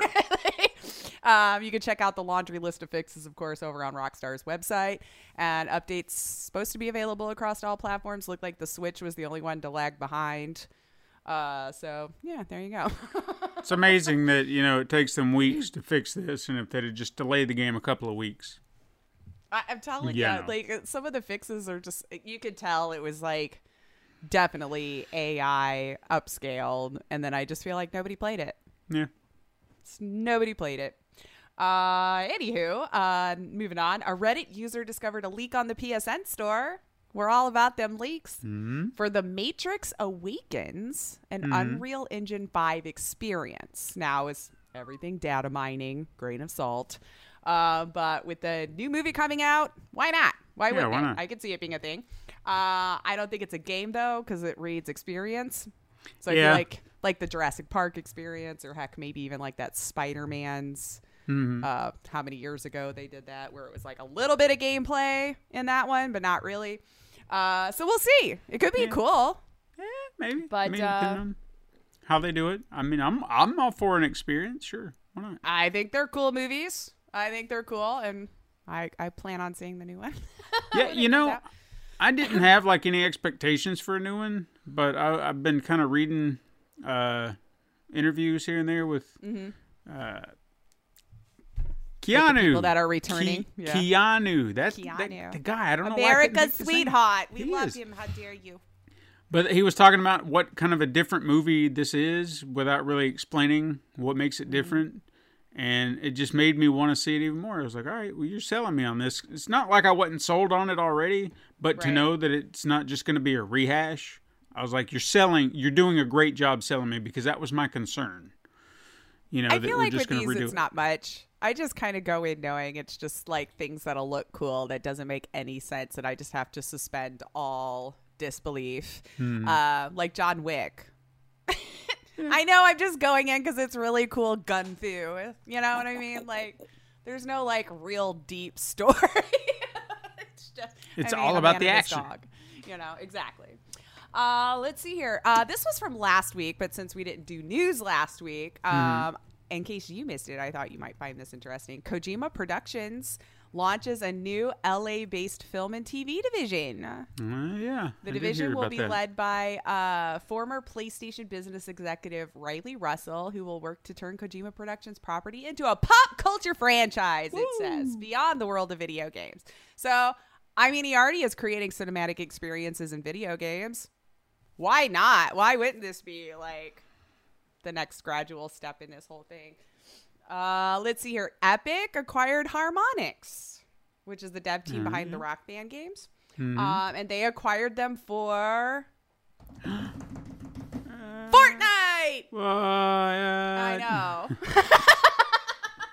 Can't wait to see how this is. Fortnite. But uh, Harmonix says that their rhythm based game will now be used to bring unique brand of musical gaming experiences to the Fortnite metaverse. Harmonix says it will now work with Epic Games to create musical journeys and gameplay for Fortnite. So Uh, DLC for Rock Band is still planned, though, guys. So if you were like, what? No, they're still making those. You're good. So, are they going to allow play? Because I don't know anything about Fortnite. I really don't. So, I, I'm but I'm just think it's like those concerts, maybe, and then you'll have like a QTE event or something. so. Are you going to be able to create your own concert? Maybe oh, you can maybe. create your own band in Fortnite, and then it could be like, "Come check out the Raging Alcoholics," and then I don't know. I mean, it could be, and actually, that could be kind of fun with your friends for a little bit. I don't know about the staying power, but, but I'm also impressed. Fortnite is still this big, so what do I know? Yeah. Like there's a part of me that just wants to step in and look around. But at uh, the same time I don't. Right. You know. I never did the mul- the online one. Hmm. The only time I ever played Fortnite um, was when it was still just a tower defense game, and they still wanted forty dollars for it. I Hmm. didn't pay it, mind you; it was given to me. But um, yeah, Still. And then I want to say, like within months of that, all of a sudden, like the online blew up, and I was like, but the tower defense, like just with AI and everything, that was kind of fun. I don't know that I want to try to fight other people. Um, and this is another one for Stephen. Live action Mega Man movie rumored to be in the works over at Netflix. Hmm. Okay. I didn't know. I wanted to see how you'd feel about it. I was like, wanted to see your reaction. Depends on who's doing it, who's like I'm very particular about my Mega Man. Well, so let's see here. So, uh, the site Rockman Corner describes people over at the Chernin Entertainment are the ones working on it. Um, and it's for Netflix, in addition to adaptations of Nemesis based on the comic by Mark Millar. The Monkey Wrench, Wrench Gang, based on the novel by Edward Abbey, and a family adventure comedy called Runaway. So, as far as Mega Man's current credit goes, the film is being directed and written by the duo Henry Joost and Ariel Schulman, who produced Masioka and is also being co-written by the Batman's Mattson Tomlin, who was brought back in 2020, which was interesting for a writer from the Batman. So that's after I have all that. Now, what do you think? If you even know those names, I just figured you might know them before I would, be more of a movie buff. S- uh, somewhat. I, I won't say that I'm like hugely familiar with their work. Uh, their names somewhat familiar, Yeah. vaguely, The but Schulman sounded familiar, but I, uh, you know, I want recognize anything when I looked them up. So. Yeah, you know, I want to be excited. Um, I know that Netflix is is really leaning hard into uh, Oh God, they are like old properties. adaptations of Yeah. video games and all sorts of stuff. Yeah. Like I know that um, a lot of people right now are they've got their eye on the Last Airbender live action. Uh, Yeah, but did people Remake. not respond kindly to that? no, that was the movie that in Oh, like Shyamalan or Shy Yeah. Shy Shyam Shyamalan. God, why can't Yeah, I I say know what you're talking about. I. I never watched it, but I remember people were not happy. well, let me let me kind of give you a brief rundown as to why because I was like I wasn't hu- it wasn't something that I grew up with or, or knew about before I met my wife, but she was like a huge uh, Oh, yeah. Last Airbender, and she's like, "You really got to check this out. You really got to check this out." Now, me personally, I'm sitting there thinking cartoon Nickelodeon, eh, Mm. because I've seen Nickelodeon cartoons. Not that I have a problem with a lot of them or anything like that. It's just some of it's not for me. sure. So when she's sitting there trying to push this on me, not that it was a forceful thing, but you know, just pushing, pushing. Like Back really in the day when out. you were pretending to like what she liked, you know, you yeah. So I was just like, you know, ah, fine, whatever. So I relented. I watched it, and I was surprised how much I got into it because it wasn't just a kids cartoon. There was a there was a deep story to it. Sure. A lot of care and effort put into what this was about. So Mm-hmm. I could you could tell the, the the care and the love that was put into the martial arts, the story, everything. Mm-hmm. Like this wasn't just some slapdash little thing that some idea somebody had. But M Night Shyamalan, and I feel like I'm saying his name wrong for some reason, but he I think that's right. he took the first season of this show and crammed it into 90 minutes. Okay, Ooh. 12 Lots of stuff had to have been maced. Yeah, 12 plus episodes, and it may have been more than that, but crammed it into 90 minutes. So it's pretty much like watching it at warp speed. And so there, nothing's getting developed. Nothing's getting. You have So no you're connection. just like super confused. yeah, just like, no going, whoa, whoa, whoa, where are we going? Why are we here? Furthermore, everybody's miscast in the worst possible way. And when I say miscast, I mean this is supposed to be characters of like this is the one time, not the one time. This is blatant um, whitewashing. Okay. Every the three main characters you had Inuit people, and then I think Aang was supposed to be. They say it's like a monk, but I guess So he just like screwed it all up. Oh yeah, they're all white. Uh, the course. the Fire Nation people, they, from what I remember culturally from the show, from the animated show, they should have been Chinese, if I'm if I'm correct. They were Indian. Okay, not to say that there's anything wrong with that, but I just feel like each nation represented a certain culture. You know what I mean? Sure. Yeah. So, and I might be getting that wrong, but either it was supposed to be, like I said, each each one represented a different culture. They he didn't give it a thought. Wow. So what this show on Netflix is trying to do is they're trying to, I mean, every casting choice they've had, it's been culturally appropriate. It's like they're finding the right people to portray. and probably wasn't hard to do. Yeah. So, Like Jesus.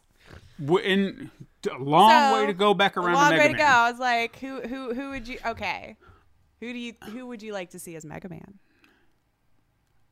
I think I'd want to see uh, an unknown. It's Chris Pratt. Come on. Oh. Everyone wants Chris Pratt and everything, right?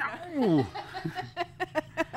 I think I'd want to see an unknown because I can't think Yeah, of that's good anybody. And and how are they going to approach Mega Man? Is he going to be a kid? Is he going to be because depending on where you go, he's he's supposed to be like kid or childlike. So do you go Mm-hmm. uh, teenager? Which you know that could be fair enough. I Like a- kind of hope not, just because like teenagers are fine. I just can't do an entire show based on their being stupid to further plot points. Sorry, I Hmm. Yeah. think it's lazy and it's horrible. And every time any show or something uses it, I get so bent out of shape. Yeah. I'm like, ah, this is so dumb. Anywho, so So I'm I'm hoping for an adult version. Which I mean, that's you could do that.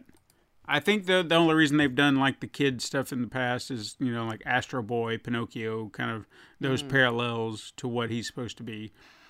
I just I want a great story out of it. Don't wha- don't hide away or shy away from the source material because there's a good story. There's a good foundation for a story. I know the first game didn't necessarily, you know, flesh out this big story, but you have you have the foundation for one. Two scientists looking to change the world with their creations and then one says, "No, I'm going to take over, you know, based on what you did." Mhm. It's it's simple. It's easy, but you can flesh it out. You can really bring some humanity in a story about a robot think- trying to find humanity. Do you think they would have a little bit more liberties? I feel like if they stuck to the main story point there in like how it develops without Yeah. angering a fan base because it's a little more if they can flesh it out with without you know I'm, i understand that when it comes to television uh, changing from video games to books and things like that. Yes you, the medium is different so you have to make uh, adjustments. Sure, yeah. anytime i hear some people say well it's not like the book yeah because not everything's going to translate. We can't do 10 hour movies guys so. Yeah. so with this i'm willing to give certain things a pass uh, Okay. as long as it's not as long as you're not taking away from the core element of who that character is. Superman man of steel he kills zod snaps his neck in half no i'm not giving that a pass because you know what that's not superman yeah. that's not Superman. So Mega Man, if they're just like, well, yeah, he was, um, he was a guy, but then he died, and then we turned him into like a RoboCop. And no, then he was like mega. yeah, no, absolutely not. You've lost me because now you're uh, pissing on what Mega Man is. Mm-hmm. So if you make any changes like that, if Doctor Light is not Doctor Light, if Doctor Wily is not Doctor Wily, you can you can give them all the backstories you want because there's things we don't know. But at the end of the day, they need to be those characters, who they are. I would even I would even give them a pass if they kind of tweaked Wily's motivations a little bit. Still evil, but maybe it's not just like well domination, ah ah ah. Because Right. screw that, who cares? right. A little me a bit better- more of a yeah. reason behind being that devious. Yeah. Yeah, give me a better reason. I'm all for that. Mm-hmm. But as long as we are still kind of going through that same motion, build the emotion, build the understanding, Mm-hmm. help me sympathize. Yeah. Maybe I start to look at it from from Wily's perspective. That would be great. That'd be good writing. Mm-hmm. Right? So Well, interesting. Well, then I can't wait to see what happens and pick your brain on the thoughts, on your thoughts then. That was the whole reason why I chose it. I was just curious to hear your thoughts on it as a, as a big time, long time fan. yeah, Uh, so depending on how much time we had left, I was like, you know how we've done this every year, and I think we could go through this fairly fast. Our picks for the Game Award nominees, right? Right. We always do this. And so I, of course, didn't go through all 32 categories because lots of them are esports. And sorry, guys, we don't we don't know anything about that. So our opinion on who wins or whatever would matter not not at all. so obviously I chose ones that we could actually play the games and mm-hmm. could have had of our opinion. Granted, I've not played every game on the list, but let's see. Okay. I think I should do game of the year last. I wrote it first for some dumb reason, but that should be last. now, did you vote? did you actually go and put your votes in? I hadn't yet because it needed me to sign in, damn it. And hmm. sometimes I didn't feel like creating a, a thing, but I am planning on it. Well, I wish I'd have, I'd have grabbed my, my notes because then I could be like, hey, here's what I voted for. And then I could just. Well, we'll just say it was what you voted for. Okay. Because I really They don't remember what. I voted for. That's well, maybe when I say it, it'll it'll it'll jog your memory. Uh, but let's see. We'll start with the best game direction. okay. So, and and siblings, if you've not heard us do this before, we pretty much just fire off what it is, make our picks, and move on. We're not going to get into like huge reasonings why yet until next week. Uh, let's see. So, best game direction, they have Deathloop, It Takes Two, Psychonauts Two, Ratchet and Clank Rift Apart, or Returnal, which I knew that was your favorite. Oh yeah. hmm Now, as I haven't gotten to play uh, a lot of these, I know that some of them are good. Yeah. Uh, but I think uh, Ratchet and Clank kind of got my spot with that one because it was. Um, I mean, it was just a solid game. Great writing, great uh, gameplay. I mean, that's solid direction overall, in my opinion. Nice. And you know what? I'm gonna say it takes two because I wanted to clean up and just be like nah nah nah nah nah because it wouldn't have to say it takes two on everything. Yep. It's like, oh my god. All right, for the next one we have best narrative. Mhm. Deathloop, It Takes Two, Psychonauts Two, Marvel's Guardians of the Galaxy, or Life is Strange: True Colors. Well, I think I'll have to give this to Guardians because it's the only one I know the story to. I was gonna say I'm wondering because I've like I've been hearing good things about the uh, story. I don't know for this one. Granted, I've not played all of these. I almost want to go Life is Strange because they've always had really great narrative. It like pulls at the heartstrings, you know. Um, and uh, we can't pick the same thing because you know one of us has to win sure. right? Okay. Yeah. So, uh, let's see. Best music and score. Mm-hmm. Uh, we have NieR Replicant version. Blah blah blah blah blah. I didn't write down all the digits. Sorry, guys. Uh, Marvel's Guardians of the Galaxy, Deathloop, Cyberpunk 2077, which still had a good good Okay, music. okay, all right, we're going that way. And then the Artful Escape. Now, I think I gave this one to The Artful Escape because we talked about this and that had a solid soundtrack. It did, and it was built around the whole thing. And, and, uh, no offense to the Guardians because that was rocking too, but this was original. with Guardians of the Galaxy where Wham sings. Yeah. What was it again that we screwed up? It was a song from a-ha, but you said it was way out. And I Yeah. can't remember that it was uh, I'm Anywho. ashamed. Ah, whatever. You know what though? I'm gonna have to. I'm gonna have to. I'm gonna have to agree with you on this one, the Artful Escape, because just the music was so good. I was like, Cyberpunk's was really good. Marvel's Guardians of the Galaxy is totally music I would listen to like in my. It's solid, yeah, but don't get me wrong. But it's just originality is what I got to give it. Yes, it was very original. Very original. Uh, let's see here. Best performances. Um, we have Erika Mori as Alex Chen from Life is Strange. Giancarlo Esposito as Anton Castillo from Far Cry 6. Jason Kelley as Colt Vahn in Deathloop.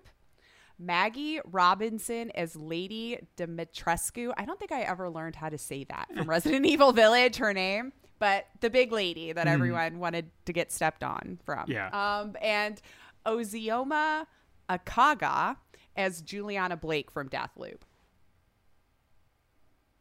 I don't know. You don't know? I would. You know, if if you're going by talent alone, not no offense to to everybody else, but Giancarlo Esposito. I mean, Yeah. why wouldn't you? Because I haven't even played the game, and something just tells me he's not gonna phone that shit in. Right? So right? I'll give it to so him. Are you going with uh, uh, Giancarlo Esposito? Yeah, why not? Let's see here. Oof. It just feels like a shoe. Hard. I think I'm gonna go Maggie Robertson simply because my God, did people fall in love with her and that character? My Mm-hmm. And God, the kinks. cosplays, the fan fictions, it's crazy. yeah. people loved her. Uh, let's see, best indie. Okay. Best indie. 12 Minutes. Death's Door. Inscription, which oddly enough, I just got on Humble the other day, so I need to check it out, I guess, now. Um, Kena Bridge of Spirits. Or Loop Hero, which I hadn't really heard of either. Uh, I heard about it, and I looked into it, and I was like, "This is not what I expected." This is but- how I know I'm like way into like the those other scenes when I'm Mm-hmm. like looking at a lot of these. I'm like, I never heard of that game. How? I mean, I guess I got to give it to Kena because it looked like the most non-independent uh, game that I've seen in a long time. Like it could have easily passed as a triple A. as a triple A. Yeah, you're not wrong. You're not wrong. It is. But I mean, the others could be good too. I don't know. I know. I feel like I wish I would have played Inscription instead of letting RimWorld absorb my day, so I could have um, had a better one. I might change my mind, but because I love 12 minutes, but it wasn't great. hmm You know what? Let's go Inscription because I know nothing. Go for it. And it looked more, yeah, who knows, right? Uh, best VR or AR game. We have Hitman 3. I Expect You to Die 2. okay. Lone Echo 2. Resident Evil 4, oddly. And then Sniper Elite VR. I think I I think I was leaning toward Resident Evil 4 because I know that's a favorite of people, and I've actually heard it is a really good uh, VR port. Like what they did Oh, to change it? it? was actually impressive. To take Okay. a, an old concept and, and turn it into something new again. People So- love 4. They do. Uh, It is uh, one of those things. I ooh, see, I expect you to die too. Like those games are so fun. I even enjoyed the first one. Uh, but I kind of feel like I'm gonna go with Hitman Three. Okay. I think I'm gonna go with Hitman Three. All right, let's see here. Best action game: Back 4 Blood, Chivalry Two, Deathloop, Far Cry Six, or Returnal. And this was for Best action, game. Hmm. You know what? Deathloop. Something tells me it's going to win everything anyway, so I might as well give it something.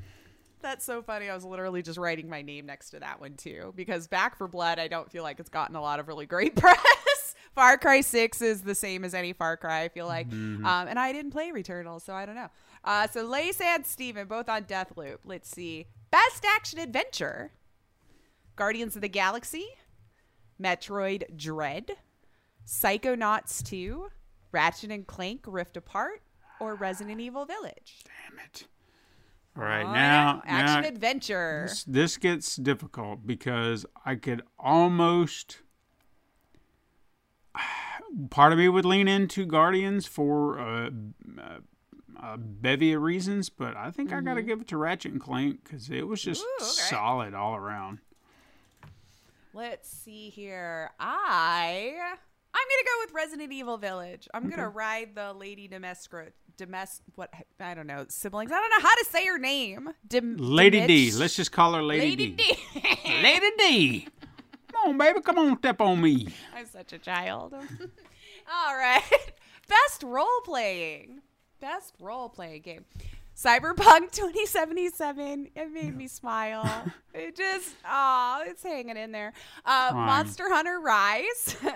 Scarlet Nexus. Mm-hmm. Shin Megami Tensei, which five. Sorry, I Mm-hmm. gotta say five. And then Tales of Arise. Tales of Arise. Why do I know that? I looked it up a little bit when I was um, looking at these, and I could see me getting into it. Uh, I'll give it to uh, w- uh, which which one did you say? There was one in there that sounded Shin very. Megami Tensei. No, the one before that. Monster Hunter Rise. Scarlet Nexus. That one, yeah, because you were talking about it so heavily and Yeah. It seemed to be That's- popular. That's actually the way I'm gonna go too because I really did like that game. It was really good, and I wasn't expecting to like it as much as I did. Um, Cyberpunk 2077, great story, great everything, but I don't know that it should get awards this year. Um, anyway, best Sim strategy game: Age of Empires 4, Evil Genius 2, World Domination, Humankind, Inscryption. There's that one again, um, and Microsoft Flight Sim. I mean, it is very realistic, Sure. obviously, because of how they did it. You know what? so it Uh, is a simulation game. Let's let's give it to that Inscryption game. Why not? Since it's popping up again, it's popping its head in there. I like, I just got it on a humble, was kind of looking at it, and then all of a sudden I saw it in here, and I was like, damn. Hmm. Look I at that slept thing. on this. I slept on it. Um, let's see. I'm gonna go with Evil Genius 2 World Domination because it's fun to say. Sure. and those are cute games. Um, so Des, Des, my God, best debut indie: The Artful Escape, The Forgotten City, Kena Bridge of Spirits, Sable, or Valheim. I'm gonna go ahead and give this to the Artful Escape as well because I just had a lot of fun with that game. It was, and it's so unique. It was so unique. I'm gonna say Valheim because I know people love that game, and I haven't tried it yet. Uh, most anticipated game, so hasn't come out yet. Hopefully, we're all excited. so, Elden Ring, God of War Ragnarok, Horizon Forbidden West, the sequel to Legend of Zelda: Breath of the Wild, or Starfield. Hmm. Uh, I'm gonna go God of War. Gonna go God of War. I'm gonna go Starfield. Yeah, I, know am actually kind of that. excited for that. Uh, all right, and then of course to wrap it all up, Game of the Year. Our choice on Game of the Year. So the nominees are Deathloop, It Takes Two, Metroid Dread, Psychonauts 2, Ratchet and Clank Rift Apart, or Resident Evil Village. I'm gonna have to go. I'm gonna. I know it's gonna be. Um, it's not gonna happen because Deathloop's gonna win everything. Probably. Okay, and look, I've heard a lot of great things about it, Mm-hmm. but I just I don't know. You know what I was funny is I was excited about it till I saw more gameplay, Mm-hmm.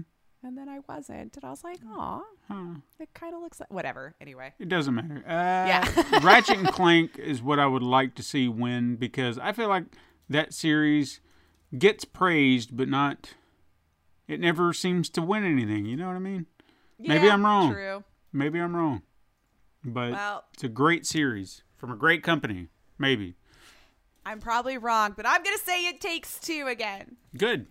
for game of the year. I want him to win everything and steal the name and have to have it on every piece of whatever. Anyway, Yeah. So there's our pick, siblings. Next week, let's see how right we were when we have our Game Awards uh, Showcase. podcast. hmm Yeah.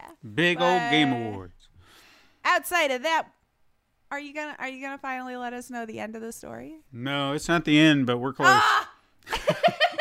You gotta leave you on another cliffhanger. So yeah, so at least now you're aware of that. But uh, we have come to a, another point in our story. Now this is another big. This is the big moment. So think about like this is like we were leading up to this, and then the Yeah. story you'll get uh, not next week because Game Awards. We got to talk Game Right. Awards, but on our uh, season finale, if you will, I'll wrap up everything and there, there's a reason I split it up this much because the next the next story is kind of like the fallout. Oh, I You know. trust ya. Like everything that happened because of this, the fallout mm-hmm. and what that led to. So it's worth it.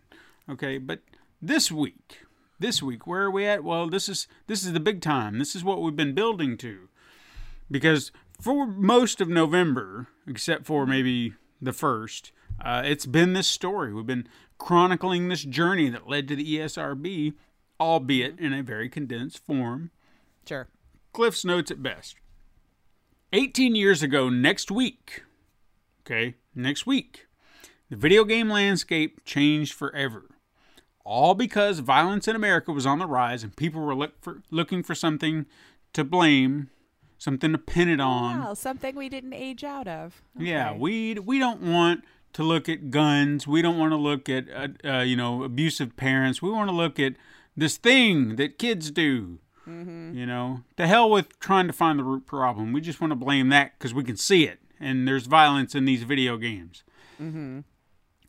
And as you said, that vicious, that vicious just cycle continues on to this banging day. that drum. So why not? In December of 1993, Democratic Senators Herbert Kohl and Joseph Lieberman, if you know those names, uh, you know you've been paying attention to the news. Uh, they kicked off the or proceedings. even alive that long. Yeah. you know, why would it still be in the news? Uh, they kicked off the proceedings to discuss with members of the video game industry the impact their content is having on today's impressionable youth. If I may, I want to read you the opening statement from Senator Lieberman. And I want you to take note of one detail I mentioned two weeks ago. Okay? Okay. Oh God. And if I could do like a, an impression, he doesn't seem like a guy who's im- got the, the some. Nothing. He's not a. Bush. He's not a he's not a Trump. You're right. you know. Charisma. Anyway, he says every day the news brings more images of random violence, torture, and sexual aggression right into our living rooms. Just this week, we heard the dreadful story of a young girl abducted from a slumber party in her own home, then found dead. A man on a commuter train begins coldly and methodically to fire away on innocents on their way home, killing five people and injuring many others. Violent images permeate more and more aspects of our lives, and I think it's time we draw the line with violence in video games. The new generation of video games contains the most horrible depictions of graphic violence and sex, including particularly violence against women. Like The Grinch Who Stole Christmas, Most, the most, the okay? most The most we've ever seen, ever. seen. Like The Grinch Who Stole Christmas, these violent video games threaten to rob this holiday season of its spirit of goodwill. Instead of enriching a child's mind, these games teach a child to enjoy torture. Yeah, they do. When I look at the video game landscape today, there's an abundance of games laden with extreme violence, graphic nudity, Graphic nudity in the '90s, yo. and explicit language. At the time of this hearing, the games being targeted were Night Trap, Mortal Kombat, and Lethal Enforcers, a light gun shooter that utilized digitized sprite characters much like Mortal Kombat. Did any of those have nudity? Hmm? I don't think any of those games you just rattled off has nudity. No, no, they don't. Okay, So, but it was the most. oh, the the, the absolute most you've ever seen. Like I, there's not Mortal Kombat um, today has, I mean, it's it's nothing like it was back then.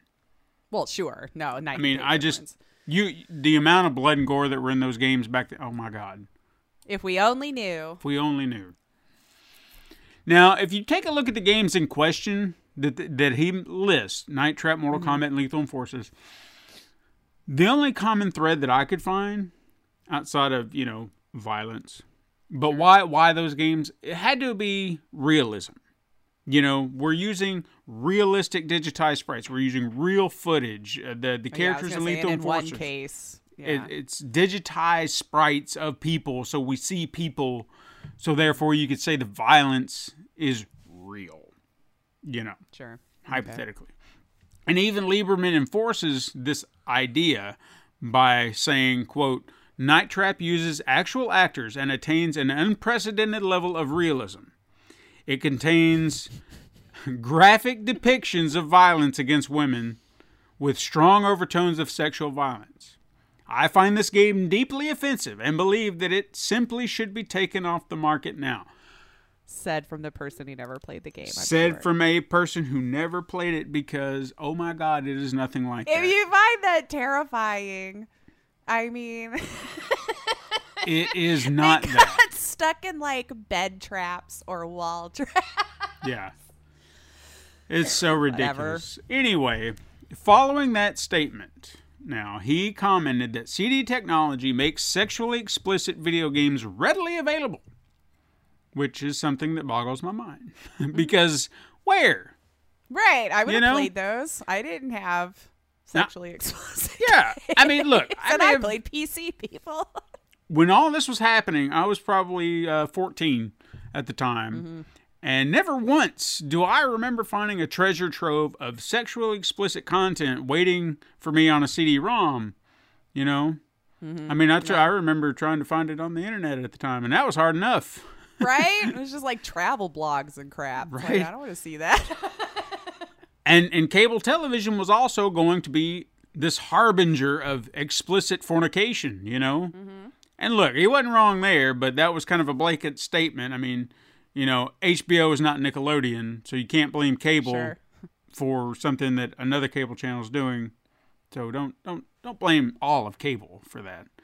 But I get what you're saying. we got to blame all of video games. we gotta we gotta blame everything. Mario is violent. I'm telling you. Now, he goes on to recognize that the industry was intent on creating a rating systems for video games, uh, something that one publisher had already taken the initiative on. Because on May 24th, 1993, Sega had introduced the Video Game Ratings Council, which compromised a numerous, or which comprised, I don't, it didn't compromise shit. It comprised, was comprised of numerous experts in psychology, sociology, and education that would classify their games under three age based categories. You had GA, which is general audiences, MA 13, which was mature audiences, which I don't really see how that. I, I'm, I'm confused by that one, but whatever. and they were too. And then MA 17, which is for adults. Now, Sega had been engaged with numerous members of the industry and had their full support in working to implement an industry wide rating system. I felt like I almost went Elmer Fudd there. You, it, something was happening. Industry wide rating system. wide. they were trying to implement this industry wide rating system long before these hearings. But there was only one big holdout. Can you guess who was holding out on this? Like government or games? Video game industry. Oh. Some, there, there was, Yay. there was one big holdout in this whole industry, and they could have easily turned the tide before this hearing. They could have made this shit go away like that. But you see, it was Sega doing this, and who would just who would hold out Oh, out was of it pettiness? Nintendo? Absolutely, it was Nintendo. but they only put family-friendly games on their console anyway, so they don't need a rating system at this point. Remember? Right. And uh, it's no secret Sega and Nintendo were bitter rivals at this point Sure. in time. The rivalry seemed to be personified during this hearing between Bill White, who was uh, with Sega, and Howard Lincoln of Nintendo. Now, the two represented their respective companies, albeit on very different opposing viewfronts. Howard Lincoln spoke in the hearing about Nintendo doing their due diligence to self regulate and to ensure extreme violence and sex were never present in their titles due to their publishing guidelines that developers must follow. You have to follow these guidelines. We're going to be pure. Bill White, on the other hand, was always on the defensive. And he had to be, because he was actively being blamed for allowing games like Mortal Kombat and Night Trap to be put in the hands of children, despite Sega's proactive efforts at a rating system. And even Uh, my God, people just can't accept when they were wrong. And even the rating system wasn't good enough for Senator Lieberman. He called the move, quote, the least the video game industry could do. He went on to question who would be in charge of determining ratings, how many ratings, and will every publisher participate, who will inform the parents of the ratings, and so on. He said he didn't read. want. Let's start there and Yeah. then, you know. He said he didn't want these ratings to be selling points for children, even though that's exactly what happened. Mm-hmm. Okay, the moment you tell kids they aren't allowed, mm-hmm. they want it more. Oh, yeah. I mean, Why They- can't I have it? What's Oh. so good in there? Why am I not allowed to see why it's so good? I can handle it. I'm mature enough. Mom, mom, mom. I knew nothing about Night Trap, and then when this court case started, I That's how it wanted to happens. see it more than anything. Oh my God, I wanted to I've said it. that forever. Everyone who takes their stand on Twitter against a developing team, most of the time, never heard of it till you Mm-hmm. put it out there. Guess what? You just gave them free PR. Yep. Every time I see it, I just roll my eyes. Now, Senator Lieberman further, further advocated for the enforcement of these ratings, citing that they should be boldly displayed, completely transparent, and any distributors would be penalized for selling games to children under the age limit. But again, Okay. it wasn't good enough. Okay? Most of the senators who spoke at the hearing made broad generalizations about what they had seen Because they don't understand it. calling the games sick and disgusting. Ugh. One senator uh, specifically described Night Trap as, quote, an effort to trap and kill women, easily Mm-hmm. proving how misinformed he really was. Yep. Argu- arguments against these games. They also wanted us to believe it was vampires, but anyway. yeah, no, no. So they did lie a little. Arguments against these games always boil down to one thing. Think of the children. Won't somebody No, please think of the aren't allowed children? to have anything because of the children. Funny enough, uh, Parker Page, who was the head of the Children's Television Resource and Education Center, said, quote, It's important to underscore that parents must still shoulder the major responsibility for guiding their children's entertainment activities. A novel idea. Yeah. And this was after reinforcing all the prior talking points. Dr. Robert Chase, the vice president of the National Education Association, made similar statements saying that the first line of defense is family. But never once is the responsibility of the parents for their children ever discussed in full, only in passing. Never. It's amazing, right? I didn't think they wanted to co-parent. No. Now, another point the hearings brought up was clear gender bias that lied within video games. Eugene Provenzo, a professor at University of Miami who wrote the book Video Kids: Making Sense of Nintendo, brought up the common theme within most games. A woman, usually a princess, is kidnapped and the man must go rescue her.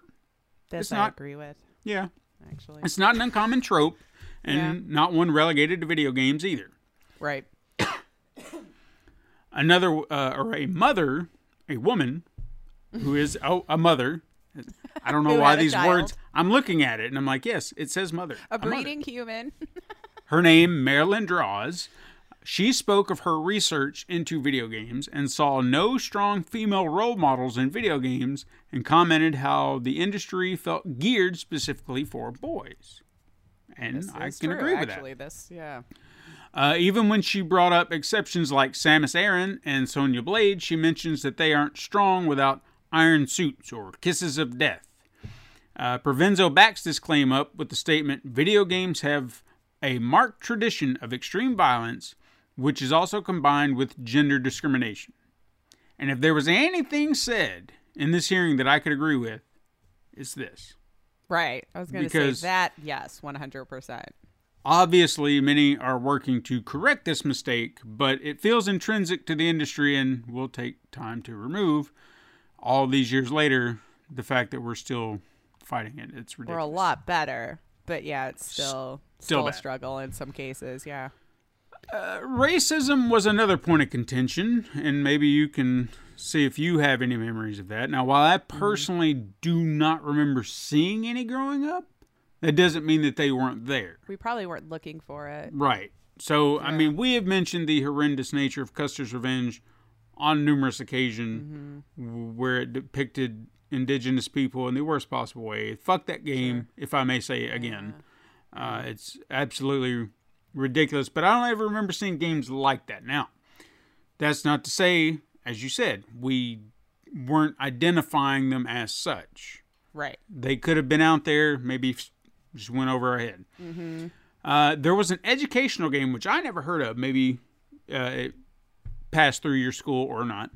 Uh, an educational game called Freedom was developed and released by the Minnesota Educational Computing Consortium, who were best known for other educational titles like Oregon Trail and Number Munchers. The game was meant to teach children about the plights of slavery, but led to a number of parents complaining about the game, citing that the game had turned black history into a game. You know, not really taking it seriously as a lesson to be learned, but now you've turned it into an adventure title. I guess I would have to see the content and how they were displaying it because, again, I like context before I make opinions on things. Right. So I don't know. I don't know. So Yeah. the f- for me, these two titles at this point in time were the only ones I could find that could be branded for racial insensitivity Okay. in the 90s. Not to say that there weren't others. I Sure. from from what I saw, I saw no games between say Custer's Revenge and this hearing that That said at least made headlines. racist, racist, racist. Oh my God, this is racist. Anything. Now, funny enough, if you go uh, after 9 11, whew, the floodgates are open for racism. You know? Well, so, True. Yeah. Just- you just had to wait till we were allowed again. Yeah. So uh, what racist images are they referring to specifically? Well, when pressed about games featuring racist content, Professor Provenzo noted interviews taken with children about playing video games. The children stated that ninjas were bad, and they used Asian racial epithet to describe who the ninjas were. So, take your pick of whatever Sure. Asian. And this was in the 90s, eh? Yeah. Now, if I heard a kid using a term like that, okay, I would That immediately look. ninjas were bad. No, no, no. If they were calling the ninjas uh, the c word, uh, if you Oh, kind of okay. follow me on that, Yeah, yeah, yeah, yeah. Okay. I, you know, I'd kind of look at their parents. You know, not the video game, because if the video game is not necessarily teaching them the, uh, you know, uh, racial slur to a to an Asian person, then they're picking it up somewhere, and it's not the video game, so they had to have been learning that from someone else in the house. That this one's tough because if you're using it as an educational tool, no, no, no, yeah, no, I no, no. want to see. Oh, If- I thought we were talking about the game. We're talking about. Do I do I need to repeat this because I think you you stayed behind a few. Maybe I did. Okay. I thought I was listening. Well, we were talking I about we were talking about the parents being upset at the game. We were talking about the the other game.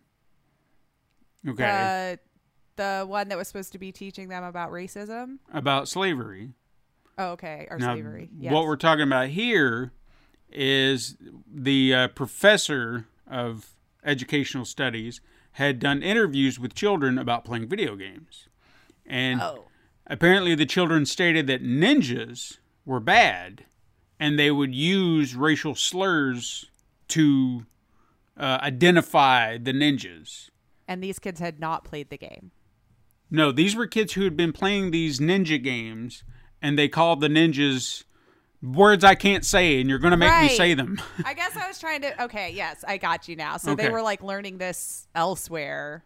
right. That's what I'm. That's the point I'm trying to make. So if if there's a kid calling a ninja a, mm, Yeah. you know, that's Where'd they get I'd be looking from? at the parents because the game doesn't have it. I don't ever remember playing Ninja Gaiden and being like, "Hey, See, they- that's what I was wondering. I was like, was it in the game? no." Okay. No. All right. So yeah. yeah, that that's Yeah. that's my point here. Okay. yeah. Who's raising them? So like uh the only ninja games, like I said, I ever remember playing, I played the ninja, and I don't ever remember them being like, "Hey, get that." I'm not gonna say words. You got it. You got it. I actually, thankfully, don't know anybody who has used that like casually. like even as a kid, I don't remember. So I yeah, I've One heard it score for people because you know you get around the racist types. Anyway, sure. uh, he also mentioned homophobia in the same statement, but honestly, I could not tell you what he was referring to in that moment. Like I, I, I I've done, I did research as I was writing a lot of this stuff. I have no idea what he was talking about. Oh, another one who probably just didn't look into it. I think he was just yanking for something. He's like, well, you know what? This is a great time. We could yank racism into this. Let's just let's just toss it in Yeah. here too. Uh, with so many talking points brought up, uh, only three games were the focal point of this hearing, with Night Trap being the one taking the most heat. I know. really didn't need to. I thought it was hilarious over Mortal Kombat, even. Sega also took the brunt of most of the criticism since they allowed these games to be available on their console without censorship. Sega's attempt to appeal to a growing teen and adult audience was backfiring despite their best efforts. But Bill White stood his ground. When pressed if he thought Night Trap was suitable for an adult audience, he pointed to films like Gone with the Wind and Roots, citing if you only saw the gory parts of those films, you may come to the same conclusion Right? as they were with Night Trap. And, you know, that Gone with the Wind is just as Did they never problematic. show them singing and dancing around, having just a wonderful time? Apparently not. Apparently I mean, they were not. having a lot of fun. But weren't they drinking? And what are they trying to imply to the children there? Oh, I don't remember if they were drinking. And maybe possibly having that I just dope. remember them singing into their brushes, just like teenage girls would do. Anyway, Even though they weren't teenagers. anyway, yeah, I'm derailing. We're already at two hours.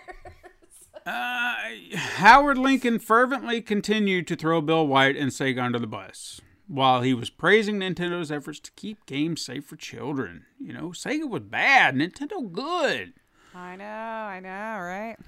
Bill White did actually get a good shot in when he brought up the uh, Super Scope for the Super Nintendo, which was then criticized by those same people, saying, "Well, that looks like an assault rifle to me," even though it really kind of doesn't. But you know, hey, good Well, for them. still, they had gun peripherals. Yeah. Uh, duck hunt. Hello. I mean, the Zapper, the old NES Zapper, looked more like a gun than the Super Scope. But again, I'm giving them credit. But I it's give still a fair point. Yeah. I give them credit. Uh, the blame and criticism continued through until such time that it was seen that a rating system was the only sure way to begin regulation, because this is the only thing that's going to happen. And Howard Lincoln was not a fan. He was just like, "Ugh, ugh." even though you know Nintendo's all for regulation, what his fear was is that a rating system would just open the floodgates. and you know, he wasn't wrong. Of more games. Of more games where developers be like, you know, we got a rating system now. yeah. We can go totally MA.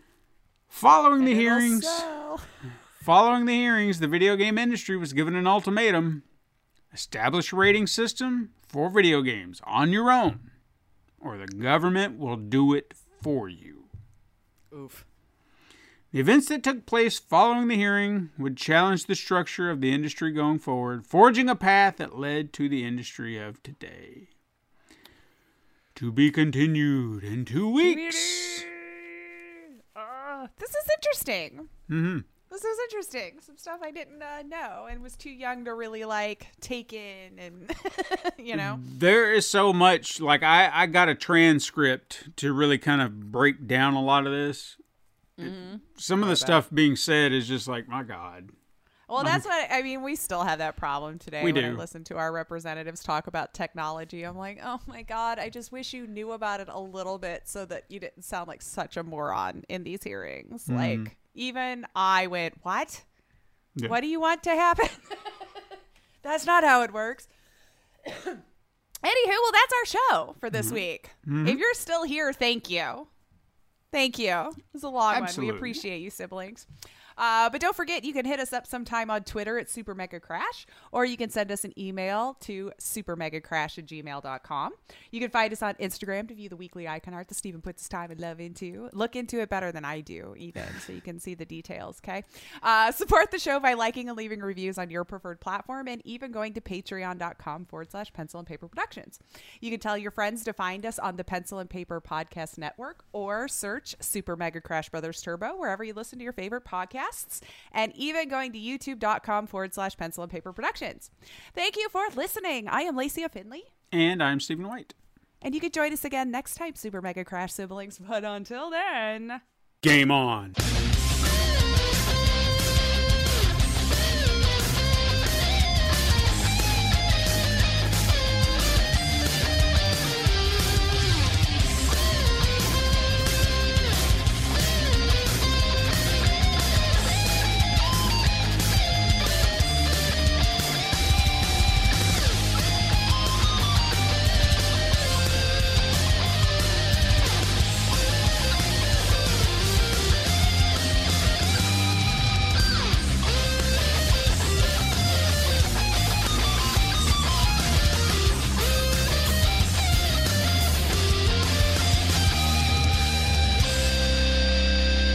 This has been a Pencil and Paper Podcast Network production.